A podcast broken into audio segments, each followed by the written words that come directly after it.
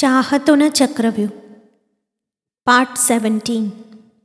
રાત્રે ઘરે પહોંચીને મારા સ્કેચીસ મારી આસપાસ વિખેરીને કોણ જાણે ક્યાંય સુધી બેસી રહ્યો. સ્ટેન્ડ પર કેનવાસ ચડાવી થોડી ઘણી રેખાઓ પણ ખેંચી. મારું નવું કામ કરવા માટે મારી અંદર એક અનેરો ઉત્સાહ પ્રગટ થઈ ચૂક્યો હતો. મારી કલ્પનામાં રહેલી દુલ્હનને અવનવા રૂપ અને રંગો આપવા. મારી અંદર લાગણીઓનો એક અનંત સાગર હિલોળે ચડ્યો હતો અને આ અથાગ સાગરમાં ડૂબી જવા હું તત્પર બન્યો. ચિત્રમાં એટલો ખોવાઈ ગયો કે સમયનું બિલકુલ ભાન રહ્યું નહીં. વહેલી સવારે ચંદુ મારા રૂમમાં ચા લઈને આવ્યો, ત્યારે જ હું અટક્યો. ચંદુએ થોડી નારાજગી વ્યક્ત કરતાં જ બોલી નાખ્યું, લાગે છે ચિત્રોના નશામાં આખી રાત સૂતા જ નથી? મારી આંખો બેશક લાલ થઈ ગઈ હતી, પણ ચહેરા પર એક અજબ પ્રકારની તાજગી પથરાઈ હતી. સવારના એ આહ્લાદક વાતાવરણમાં પક્ષીઓના શોર અને કલરવ વચ્ચે પથારીમાં પડતા જ મીઠી નીંદર આવી ગઈ. કામનો ઉત્સાહ કહો કે દેવ્યાની શેઠને ઇમ્પ્રેસ કરવા માટે કહો કે કંઈક કરી બતાવવાનો થનગનાટ કહો. પણ રાત દિવસની પરવા કર્યા વિના મેં ત્રણ વીકમાં એક સુંદર ચિત્ર તૈયાર કર્યું હતું. ચિત્રને જોઈને ચંદુની આંખો પહોળી થઈ ગઈ. એક સામાન્ય વ્યક્તિ જે ચિત્રની આછી પાતળી સમજ ધરાવતો હોય તે પણ જો આ ચિત્ર જોઈ દંગ રહી જતો હોય, તો દેવ્યાની કેટલી ખુશ થશે. તે વિચારથી જ હું રોમાંચિત હતો. હું જેટલું બને એટલું જલ્દી દેવ્યાનીને મારું ચિત્ર બતાવવા માંગતો હતો. પરંતુ તેમને મળવું એ કોઈ સરળ કામ ન હતું. ના તો મારી પાસે તેમનો કોઈ પ્રાઇવેટ નંબર હતો કે હું ડાયરેક્ટ તેમનો કોન્ટેક કરી શકું. કસ્તુરીની મદદ વિના આ કામ અશક્ય હતું. પરંતુ કસ્તુરીને કહ્યા પહેલાં, એકવાર હું મારી રીતે ચાન્સ લેવા માંગતો હતો. અને મેં રાત્રે લગભગ આઠ વાગે તેમના ઘરના નંબર પર ફોન કર્યો. હું જાણતો હતો કે આ સમયે તેઓ નિરાંતની પળોમાં હશે. કોઈ સર્વન્ટે ફોન ઉપાડ્યો અને મેં જાણી જોઈને મારું નામ જણાવી તેમને ફોન આપવા માટે કહ્યું. કદાચ તેઓ આસપાસ જ હશે. મારું નામ સાંભળીને તેમણે પેલા માણસને ફોન આપવાનું કહ્યું. હલો દેવ્યાનીજી, કેમ છો તમે? મેં વાતની શરૂઆત કરી. હલો મિસ્ટર દેસાઈ, તમે સો વર્ષ તો જીવવાના જ છો. આજે સાંજે જ મેં તમને યાદ કર્યા હતા. ઇનફેક્ટ, કસ્તુરી સાથે તમારી વાત પણ કરી અને અત્યારે તો તમારો ફોન આવી ગયો. અત્યારે તમને ડિસ્ટર્બ કરી રહ્યો છું. પણ ધીરજ નહીં રહી તેથી ફોન કર્યો. થોડી સેકન્ડો સામે છેડે મૌન છવાઈ ગયું. પછી હું જ બોલ્યો, મેં મારું પ્રથમ ચિત્ર તૈયાર કરી લીધું છે અને ઈચ્છા છે કે એકવાર તમે આ ચિત્ર જરૂરથી જોઈ લો, જેથી હું તમારો અભિપ્રાય જાણી શકું અને મારું કામ આગળ વધારી શકું.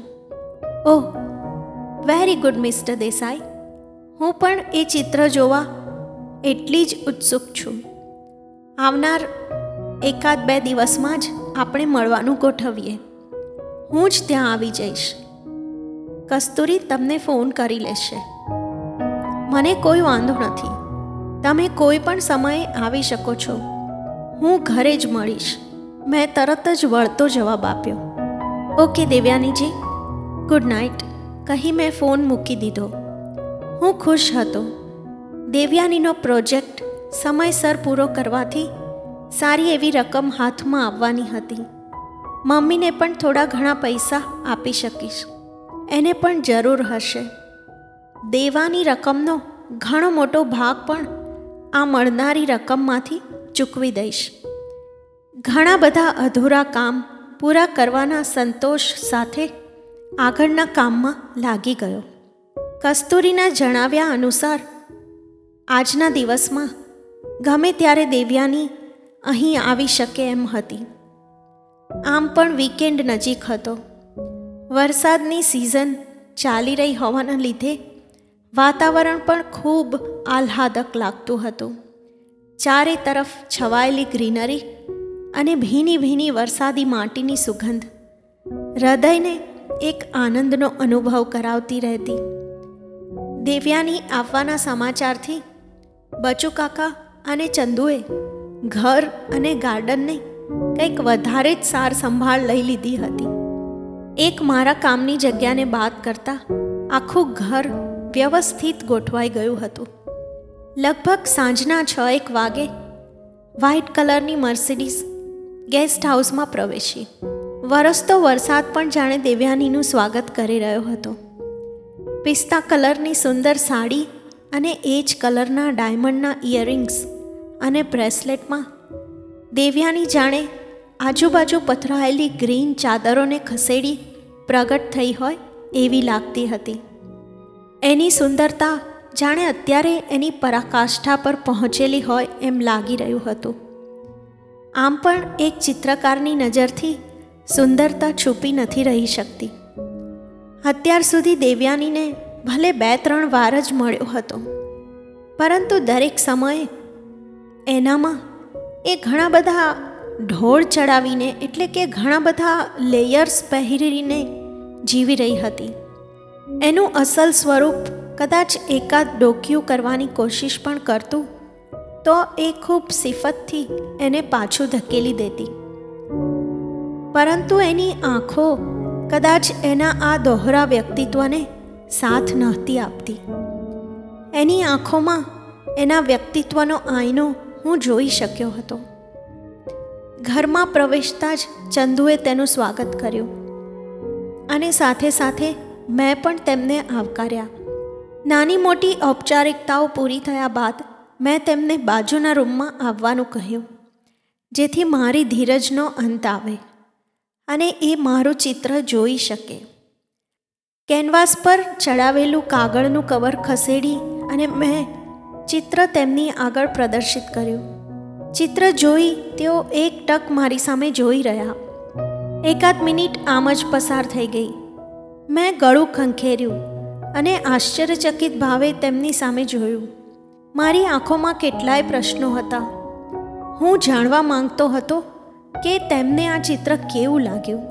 પરંતુ એ તો કોઈ ઊંડા વિચારોમાં ગરકાવ હતી.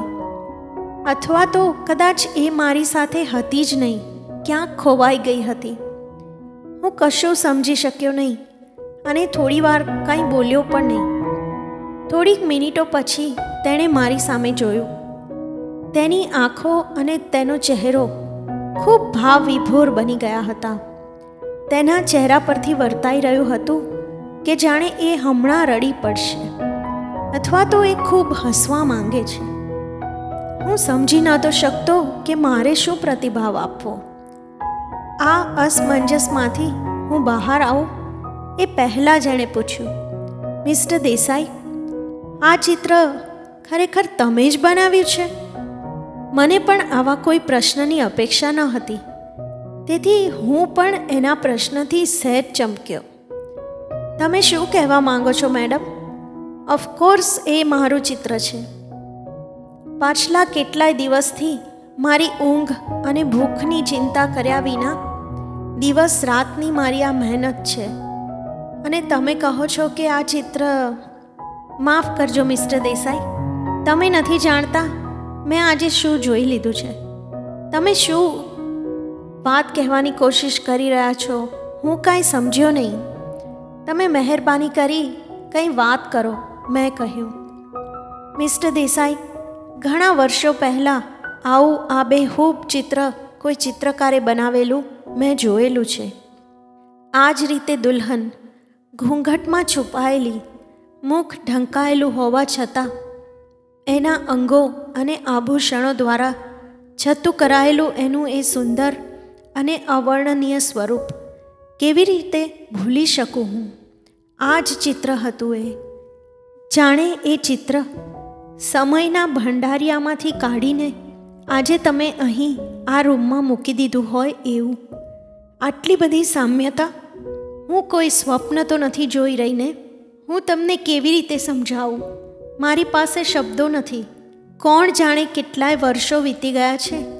પરંતુ જાણે હજી કાલની જ વાત છે. આ એ જ ચિત્ર છે. હું કોઈ ભૂલ નથી કરી રહી. હું માનું છું કે બે વ્યક્તિઓના વિચારોમાં સામ્યતા હોઈ શકે. પરંતુ કલ્પના શક્તિમાં આટલી અદ્ભુત સામ્યતા? આ કોઈ સંયોગ છે કે કુદરતની કરામત? દેવ્યાની અટક્યા વિના બોલતી જ રહી. હું પણ મૂઢ જેવો બનીને સાંભળી રહ્યો હતો. સમજવાની કોશિશ કરી રહ્યો હતો. અને એક વાત સમજ્યો હતો કે એણે ઘણા વર્ષો પહેલાં આવું જ આબેહૂબ ચિત્ર જોયું છે. અને આજે એવી જ આછી પાતળી છાપ ધરાવતું બીજું ચિત્ર જોઈને એ ભૂતકાળની સ્મૃતિ એને ફરીથી તાજી થઈ છે. પરંતુ એમાં આટલું સ્ટ્રોંગ રિએક્શન આપવાની તો કોઈ જરૂર નથી. પણ એ દેવ્યાની શેઠ હતી. અને કંઈ પણ કહેતા પહેલાં મારે બે વાર વિચાર કરવો જરૂરી હતો. તેથી હું ચૂપ રહ્યો. ત્યાં જ ચંદુ ગરમ ગરમ મેથીના ગોટા લઈને રૂમમાં પ્રવેશ્યો અને એ વર્તમાનમાં પાછી ફરી. પછી મેં વાતની શરૂઆત કરતાં કહ્યું, એવું પોસિબલ છે દેવ્યાનીજી? બે કલાકારોની સર્જન શક્તિમાં સામ્યતા હોઈ શકે? આમ પણ કલ્પનાઓ અને સર્જન શક્તિનો પાયો તો વિચારોથી જ ઉદ્ભવે છે. તો બની શકે છે કે એના આધારે બે ચિત્રો પણ વધતા ઓછા અંશે સમાન હોઈ શકે. અને મેં ઊભા થઈ ચાનો કપ એના હાથમાં પકડાવ્યો. જેથી વાતાવરણ થોડું હળવું બને. પરંતુ એ પ્રયત્ન વ્યર્થ હતો. તે ચિત્રની વધુ નજીક ગઈ અને ધ્યાનથી જોવા લાગી. વરસતા વરસાદ અને ઢળતી સાંજના કારણે વાતાવરણ ઠંડુ હતું. છતાં તેના કપાળ પર પરસેવાના આછા બિંદુઓ દેખાઈ રહ્યા હતા. તે ખૂબ બેચેન બની ગઈ હતી. મારા માટે તેનું આ વર્તન તદ્દન આશ્ચર્યજનક હતું. અને પછી અમે કોઈ વાતચીત ના કરી. એણે કોઈ પ્રતિભાવ ના આપ્યો. અને થોડીવાર પછી એ ચાલી ગઈ. અને હું ઘડીકમાં ચિત્ર સામે અને ઘડીકમાં બારી બહાર વરસાદ પછી થઈ ગયેલા શાંત વાતાવરણને નિહાળતો ક્યાંય સુધી ત્યાં બેસી રહ્યો. એકાદ બે કલાક આમ જ પસાર થઈ ગયા.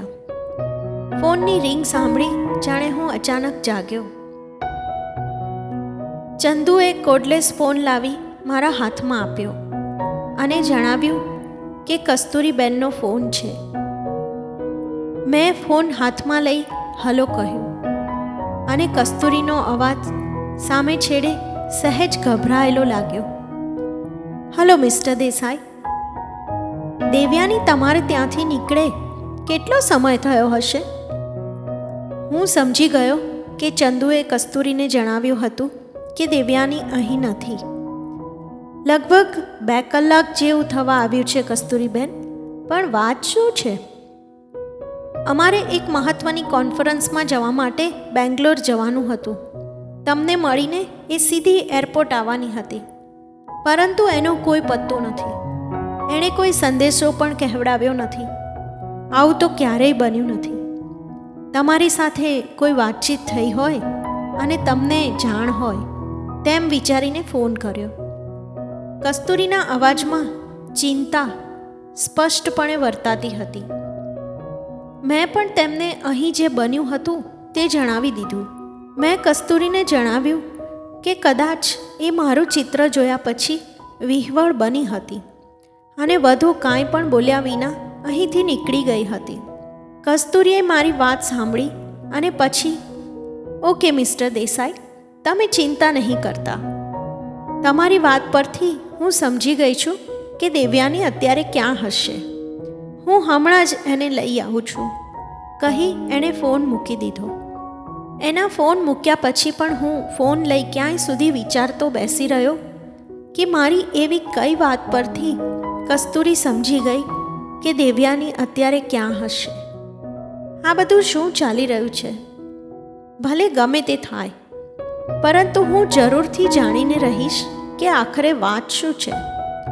મારા ચિત્રમાં એણે એવું શું જોયું કે એ આટલી વિચલિત થઈ ગઈ? શું એની ભૂતકાળની કોઈ સ્મૃતિ તાજી થઈ હતી?